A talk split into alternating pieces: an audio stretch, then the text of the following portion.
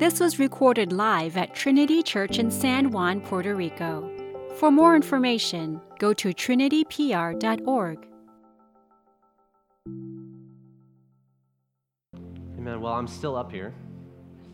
Uh, Zach is going to be gone the, this Sunday and next Sunday. He's actually back in the States visiting some family as well as going to uh, missions conference uh, back towards Kansas or somewhere around that area. Um, and so it, we are able to continue on in our study of Ephesians this morning, and we're going to be finishing off the last part of chapter 4 that we started last week.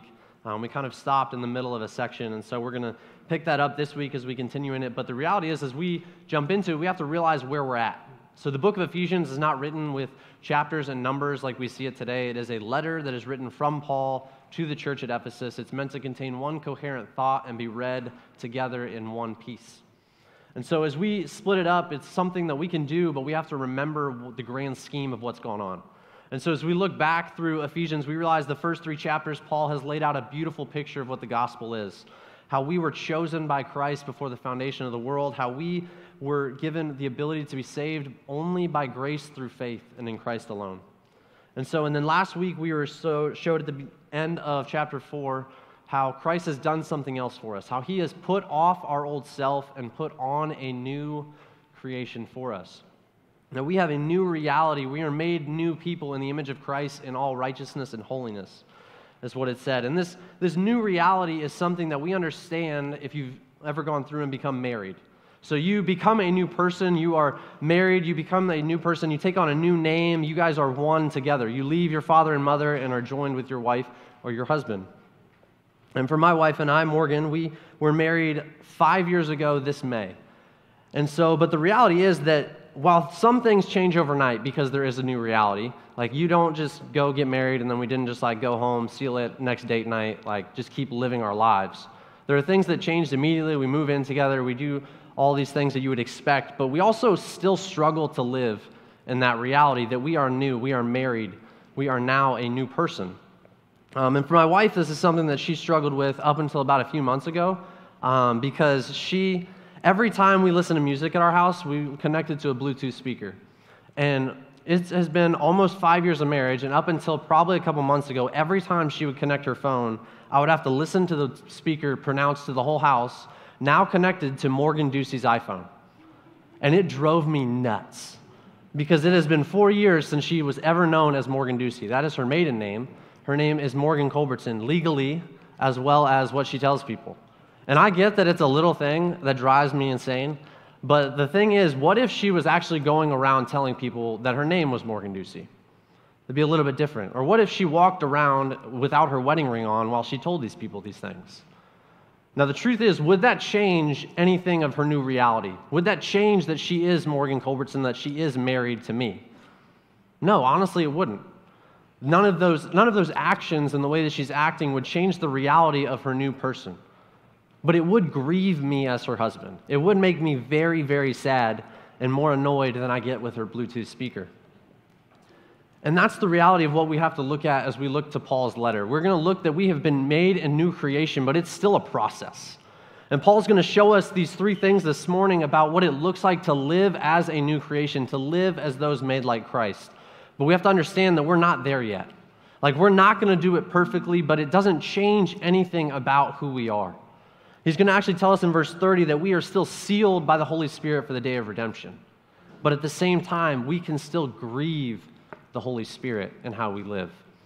And so Paul's going to show us that as we seek to become people that live more like Christ, as we seek to see our progressive sanctification moving forward, our conformity with Christ grow, we're going to see our lives changed and transformed in three ways. He's first going to show us that we should be transformed in how we speak to one another. He's going to show us that we are to be transformed in how we deal with conflict, specifically in our anger.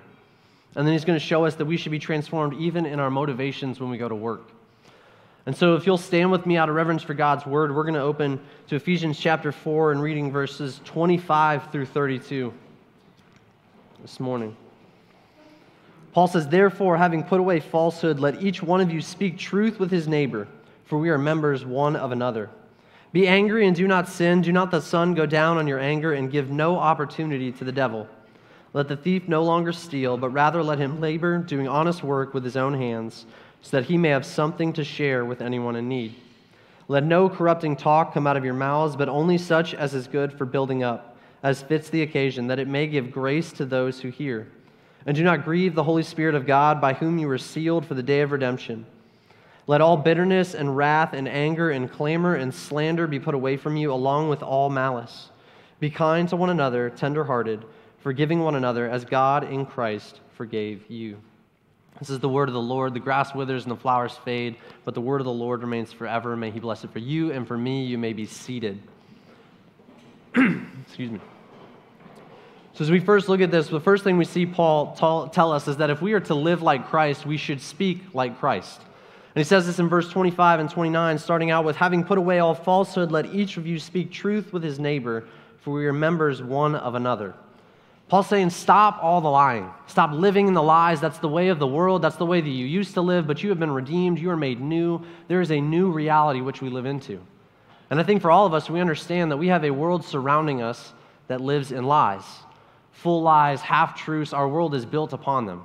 You don't have to look any further than if you turn on any television program, you're probably going to see nothing but CGI and airbrush technology.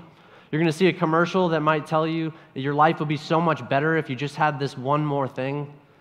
If you go to social media, you're going to see not someone's real life, but you're going to see a glossed over version of themselves. You're going to be putting out a glossed over version of your own self, not the reality of what things look like in your day to day. Or how about when we come to church or when we go to small group? I would bet someone asked you this morning how you're doing, and like me, you probably responded, I'm good.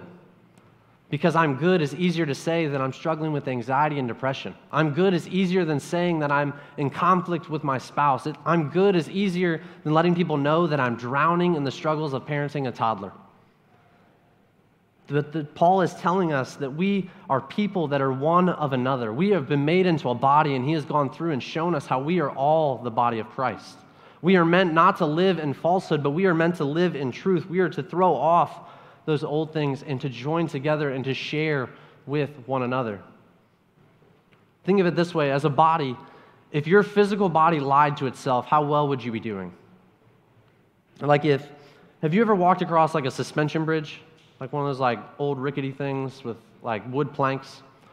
Well, my wife and I used to live in Birmingham, Alabama, and we would go hike at a place called Red Mountain State Park. And they have one there that's kind of a smaller one that goes this little overlook. Um, and I'm not gonna lie, it doesn't look like the park set it up. Like it looks like a weekend warrior project, and so like it doesn't look that safe. Um, and going across it, I'm not someone that has a fear of heights, but I also have a healthy fear of not falling. Um, so like I do the classic thing that like I would assume anyone else would do. You kind of give it like the half step, like push on it with one foot. Like okay, that one will hold, we're good. That one will hold, we're good. Move on slowly and slowly and slowly across this bridge. But imagine if my foot decided that it just wasn't dealing with my head. Like, I am going to lie to you, I am done with you. And so my foot feels the next rung, and it's like, eh, it probably won't hold me. And my head's like, hey, how are we doing down there? The foot's like, oh, we're good. Keep going. Like, what's going to happen? I'm going to fall. I'm going to die. My foot and my head are both messed up. Like, it has hurt both the foot and the head to lie to itself. And Paul has shown us that we as a church are meant to be a body together. We are united together. We are to build one another up. We, when one of us suffers, the rest of us suffers.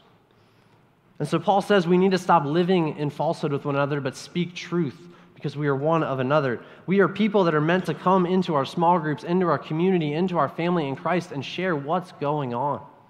Because these are the very people that want to pray with you. These are the very people that are willing to walk through those things with you.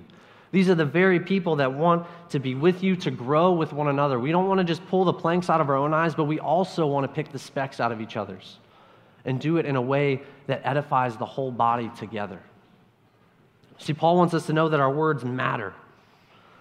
But what Paul is talking about is not just putting off the falsehood, but you have to put on something new.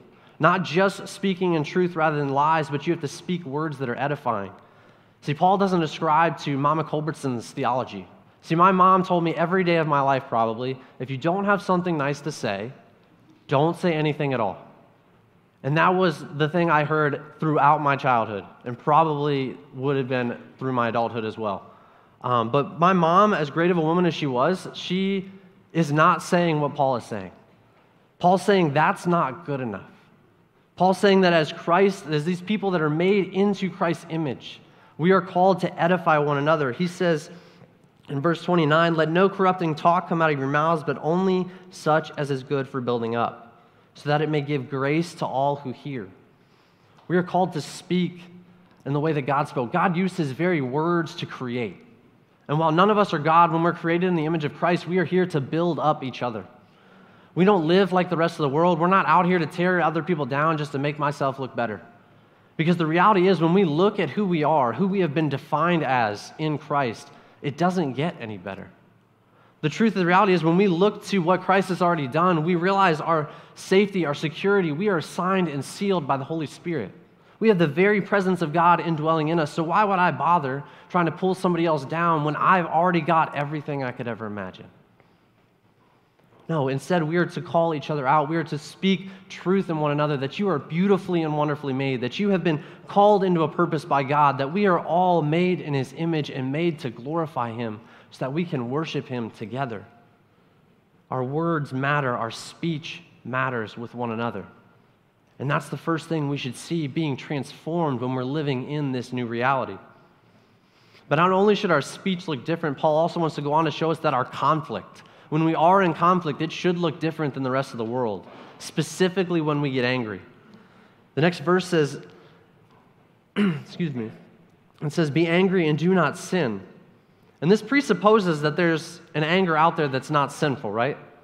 Which kind of feels a little confusing because then you get down to verse 31 and he says, Well, let all anger be put away from you. And so you're kind of left thinking, Well, which is it? Do I put away the anger or is the angry okay and I just got to not sin within it? And the first part we have to look at is realizing that when Paul's talking about this appropriate anger, he's actually referencing all the way back to David in Psalm 37. It's the verse that we read this morning. And see, David has a reason to have appropriate anger. And the way you can define appropriate anger is something that is in response to pain, frustration, or disappointment. It's something that where you're angry not at a person, but you're angry at a situation that is out of your control. It's something that has gone on and happened to yourself that is unjust. It's not the way that it should be. And David is a great case of looking at this. If you remember last year, we walked through David's life in the book of Samuel. And David, as he writes Psalm 37, you have to think about all the things that have gone on in his life. He's experienced disappointment. He is supposed to be the anointed king of Israel, and yet he's running around in exile from his own people. He's not living the life he's supposed to live. David has experienced pain. See, David loved Saul dearly, and yet Saul's the very one trying to kill him. David has experienced great pain, and he's experienced frustration because time and time again, He's like, now is the time it should go right. Now is the time that I should see the Lord move and finally get what I was promised. And yet, time and time again, it doesn't happen, even though David does all the right things. See, David has experienced this anger and frustration. And yet, he is the one that tells us, he says, refrain from your anger and forsake wrath. Fret not yourself, it tends only to evil. For the evildoers shall be cut off, but those who wait for the Lord shall inherit the land. In just a little while the wicked will be no more, but the meek shall inherit the land and delight themselves in abundant peace. See, even David, though he's justified in his anger, recognizes that it's not something you can hold on to. Because as he holds on to his anger, it's going to turn to evil. Paul says the same thing here when he references to be angry and do not sin. He says, Do not let the sun go down on your anger. There is a time when you have to get rid of it because otherwise you give the devil an opportunity. Or another version of this would translate that you give the devil a foothold. You give him a strong place to grab onto and wreak havoc in your life. That's what anger does, and that's why Paul can say to put it off. But how do we put this off when we become so angry? Well, we look at what David did. David's not putting it off because of anything of how great David is. David's putting it off because he's reminding himself of the truth of who he is in God. He's reminding himself of the truth that I may not be where I'm supposed to be, but God's plans never fail. That even if it takes till the end of my life, God is going to fulfill his promises. Even if it takes until God comes back, he's going to win and the wicked won't perish. Wicked will perish, they will not win. And so David rounds himself in who God is. And we are to ground ourselves in who we are made anew in Christ. Our new identity is something that we look to, and that is how we are able to put off our anger. But again, we can't just put it off and leave it aside. We have to put on something new. And to see that, we put off, we get rid of, get rid of our anger, and we put on what verse 32 tells us. We say, Be kind to one another, tenderhearted, forgiving one another, as God in Christ forgave you. So, how do you not let the sun go down in your anger? How do you seek this reconciliation to be kind and to forgive?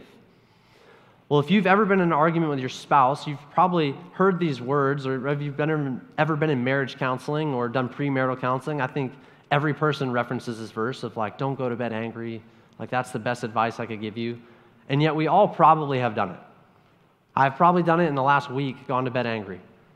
And, but the reality is, Paul's telling us that that's not right. But how are we supposed to get past it? How are we supposed to forgive and to be like Christ and give grace in these moments? Well, I want you to think about the last argument you had with your spouse, or if you're not married, your brother or sister or your friend. Think about what that argument was over. And I want you to answer one question for me Is your spouse wrong?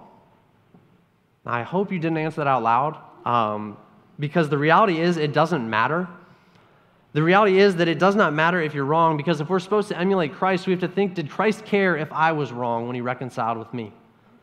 See, if it mattered to Christ whether we were right or wrong, we'd all be left dead in our trespasses. We were all left dead, and yet Christ came and reconciled with us, even though he was right. Even though he had all the cards, even though he knew he was perfect and we were so fallen away, he chose to come all the way and reconcile. He chose to come and forgive us. He didn't ask us to meet us half, ask us to meet him halfway. He didn't wait for us to say I'm sorry first. He chose to come to die for us, to pay the penalty, and to reconcile us to him on his own accord. You see, he came and made us back with him. He fulfilled his end of the reconciliation on the day that he died and resurrected, even before we turned to him, even before when we were still enemies of him. And that's what it looks like to put away our anger and to not let the sun go down on it. It's looking to how Christ reconciled and being that person to our spouse, to our neighbors, and to our friends. It's being that person that's willing to say, I'm sorry first. It's being that person that's willing to go all the way. I'm not demanding you meet me halfway. I'm not trying to compromise. I'm here to seek reconciliation. I'm here to give grace because grace has been showered over me time and time again by my Lord and Savior. We are called to live like Christ in our new identity, and He is a God of grace. He is a God of reconciliation. But not only are we transformed in our speech and in our conflict, we also see Him practically transforming our motivations as we work. Look at verse 28. It says, Let the thief no longer steal, but rather let him labor, doing honest work with his own hands, so that he might have something to share with anyone in need. And I think for probably all of us this morning, you're sitting there going, I'm not a thief. I have a job. Check. Moving on. Let's go to lunch. But the truth is, Paul's not just interested in stop stealing. Paul's trying to get at the motivations of these thieves in Ephesus. And if you think about a thief, their motivations typically stem from one of two things it's either laziness or it's greediness. Because Paul's talking to people here that clearly could work, they could get what they need by working. That's why he calls them into work. And so for them, they're either choosing that they don't want to work as hard as they need to, but they still want to provide for themselves, and so they're lazy, or they're greedy enough that they're working and getting all they deserve, but they still want more. They're greedy.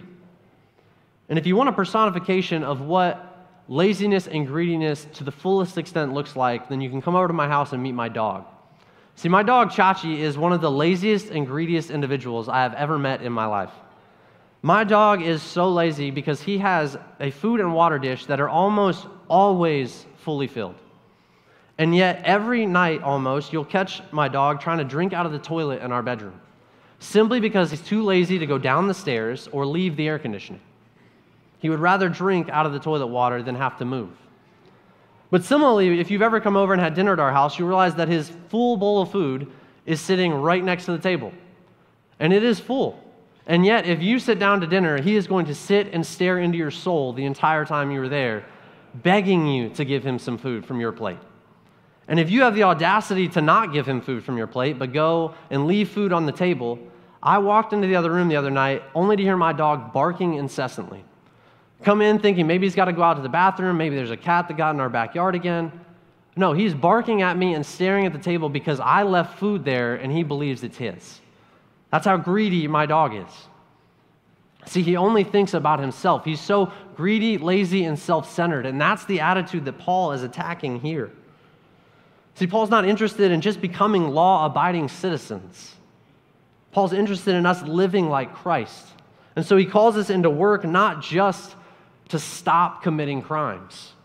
Paul doesn't want us to just stop being lazy. He doesn't want us to just stop being greedy. He wants us to be able to work and work out of an abundance so that we have something to share with one another, that we have something to share with anyone who has need. This is the way of our new identity. This is what should define us as Christians in the world when we go into our workplaces.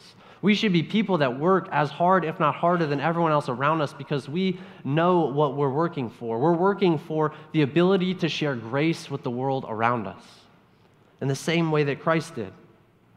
See, Christ had all the riches in the world, and yet he chose to come for us. He chose to shower us with grace upon grace so that we could experience that with him forever in his kingdom. He didn't have to do that. But he chose to do that. He is a gracious God out of his love. We are supposed to be able to be gracious to one another. We are to work for those that cannot work. We are to work for those that work every day and still can't make ends meet amongst us. You think of the church in Acts, you realize a church that does this so well. Acts 2:45 tells us that they're selling their possessions and, belongings and distributing the proceeds to all as any had need. Acts 4:34 says that there was not a needy person among them, for as many as were owners of lands or houses sold them and brought the proceeds of what was sold and laid it at the apostles' feet, and it was distributed to each as any had need. Again and again, we see this attitude that they are working and working in Acts, not because they want to work today and not have to work tomorrow. They're not working this week so that they can take next week off. They're working each and every day. They're trying to accumulate these things so that they have something to share with those in need. They're trying to display Christ through their graciousness. They're trying to display Christ through the abundance that they can accumulate, not for themselves, not for their own families, not for anything that would make them feel good about themselves, but it is so that they can share the love of God. So that when someone asks you, why would you give that to them, you can give them a reason. See, I'm not telling you that you need to go be like the church in Acts and sell everything you have. That would be ridiculous for me to stand up here and say. But the truth of the matter is, what is our motivations when we go to work? What is our motivations when we're at work? Are we sitting there simply thinking, I just want to clock in and clock out? Are we sitting there thinking, I just want to get this done so I can get to the weekend and rest? Are we sitting there thinking, I just want to get to the point when I can finally retire and be done with it? Or are we sitting there thinking about all the ways that God has blessed us, all the ways that we can shower others with our grace, all the ways that we are accumulating these things that display God to the world around us? That we are living in this new identity we have, and it is an identity of a God that is forever gracious. That is what it looks like to live with motivations that are transformed and living in our new identity. And like me, you're probably sitting here thinking, but the reality is, I don't want to do that. I kind of like my stuff. I kind of like my things. I do get angry, and I feel like I should be angry. I do speak a harsh word to my kid when she can't go to bed at night. I do get upset. I don't live in this reality. I don't live in the fullness of my new identity. Well, the reality is, of course, you don't. Of course, I don't. Because it's not an identity that we are done perfectly. We're not a fully finished work yet. One pastor said it this way We are not all we could be today, but we are also not what we once were. That is our goal each and every day as Christians, that we are saved and we know what we are going to be one day when we are glorified. We will be perfect. We will be full in our righteousness and our holiness with God, living in a place that is beyond imagination in His presence. But we also understand that we're not the people that we were yesterday. We're not living in the same sins every day, day after day after day. Because we're coming and we're confessing our sins like we did this morning. We're confessing that we are broken people in need of a Savior. But we're not just confessing that we are sinful, we're also turning from it. We're seeking to turn off, to throw off our old self and live in the new reality that we have. You see, while this progressive sanctification is a peace that comes only by the presence of the Holy Spirit, it is something that we are called by Paul to take part in, to desire it, to want it, to ask to be made new day in and day out. We come and we ask and ask again for new desires. We seek and seek again ways that we can reconcile. We knock and knock time and time again for ways that we can become more and more like Christ and be gracious. Because the Bible tells us when we ask, when we seek, and we knock, the door will be opened. God will give us new desires. He will change our hearts. He will make us more and more in conformity with Christ. We will become more of the people that we already are defined as in the eyes of the Father. We are already identified and seen as righteous through Christ's righteousness. And yet we are given the ability to continue to grow and to learn more of what that looks like. See, we can't just sit here and be like, you know what, I was saved, I'm good. I'm pretty content with the amount of sin I have compared to the amount of not sin I have. That would look like foolishness. That is sitting there and grieving the Holy Spirit.